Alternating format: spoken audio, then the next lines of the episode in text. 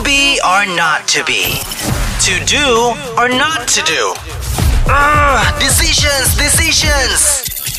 This is Hitz This or That. How's it going? You're with Arika on the Hitz Drive listening to Hitz FM, Malaysia's number one hit station. And today's This or That is inspired by the fellow Malaysian who went viral for creating art using Rubik's Cubes. And those cubes are really popular, by the way, but you know what else is popular? Origami. I know. I know for a fact that you made those paper ninja stars in school. We all did.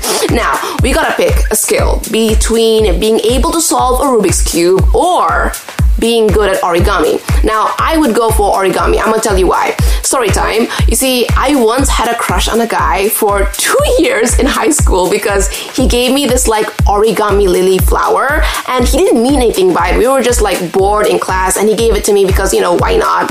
And little did he know that I managed to keep that paper flower for five years until I lost it. So, yeah, you never know. Origami skills might get you a girlfriend. Ugh. Looking back, I kind of wish I asked him out, man.